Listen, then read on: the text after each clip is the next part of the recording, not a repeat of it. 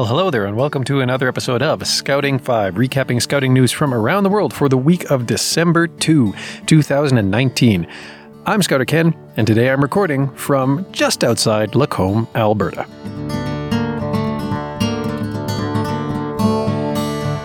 The Girl Scout cookie program, at least in Western New York, evidently got off to a bit of an early start, making the winter season just a little bit brighter for those who are passionate lovers of Girl Scout cookies. If you are in Western New York, you'll be able to purchase your favorite cookies online and get them sent directly to you. And they'll be on sale from December 7th uh, through to March 29th. And then, of course, you'll be able to purchase the cookies directly at Girl Scout booths from March 1st to March 29th. Uh, to purchase uh, cookies from a Girl Scout, of course, you can also call the Girl Scouts of Western New York, and uh, their number will be at the link in the show notes a little bit of history on the Girl Scout cookie program, or a little bit of fact and detail on it at any rate. It's the largest, evidently, entrepreneurial program for girls in the world, providing hands on practice with a variety of skills, including goal setting, decision making, money management, people skills, and business, business ethics. And the Girl Scouts are, of course, encouraged to learn and think like entrepreneurs. Through the program, the girls not only discover their inner leadership potential, but also use their earnings to power unique experiences for themselves and their troop. Things like community service, travel, outdoor adventures, and science, technology, engineering, and math STEM programming.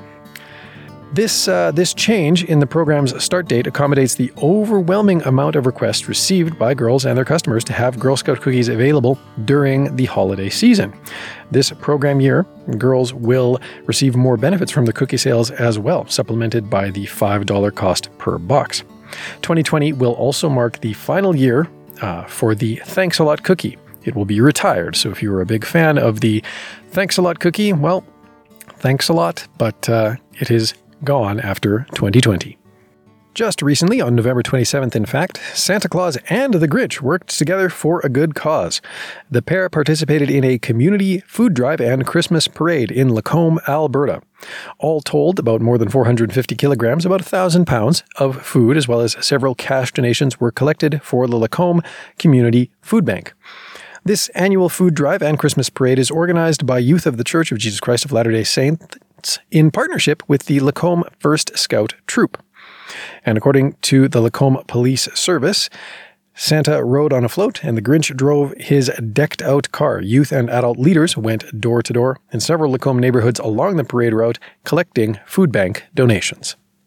Now, as we mentioned on the podcast last week, or rather on the Scouting 5 last week, it's been far too long since we've had a full podcast episode, but Scouter Colin and I, and also Parker and I, are working on that if we can just get our schedules to align. But I digress.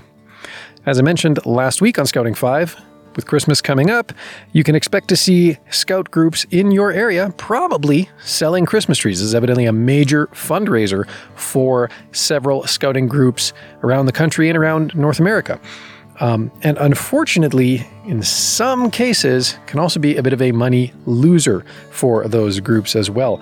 Boy Scouts across the Grand Valley in Colorado, for example, have been selling trees in the last couple of weeks to raise money for their troops, but one of them took a bit of a hit recently when some of the credit card sales weren't properly processed. They didn't go through. Over this last weekend, Boy Scout Troop 303 posted on Facebook that credit card sales at their tree lot which took place between 10:45 a.m. and 5:45 p.m. on Friday, November 29th, were not processed. About 20 trees in total were taken off the lot without payment going through. The troop estimates that it lost about $1,650 in this occurrence. It's still not clear exactly what caused the credit card malfunction, but they are hoping that anybody who walked away with a tree will uh, come back and settle accounts with them. And there is some good news. Some people have actually already done this, and they've even had a few people drop by to donate a little extra since that Facebook post went up. And one more tree related story to close out this episode with. A Christmas tree theft nearly derailed the Girl Scout troop's overseas trip, but fortunately, a couple of good Samaritans came to their rescue. This Girl Scout troop in Indiana uh, fell victim actually not to credit card processing errors, but to thieves over this last weekend. 15 Christmas trees disappeared from their tree lot outside the Carmel, Indiana Lions Club. The girls had planned to sell the trees and then use the proceeds for an overseas trip, uh, and also to help uh, with their entry into a local competition. The trees were worth hundreds of dollars. Troop leaders were actually considering canceling the trip after the uh, theft, but two women saved the day when they saw a social media post about the theft and paid for the 15 trees outright. Wow. Police in Indiana do not yet have any suspects. The Girl Scout troop now has a security camera monitoring its tree lot. And that is all the news I have for you this week. Thank you again for listening. And until next time, be prepared.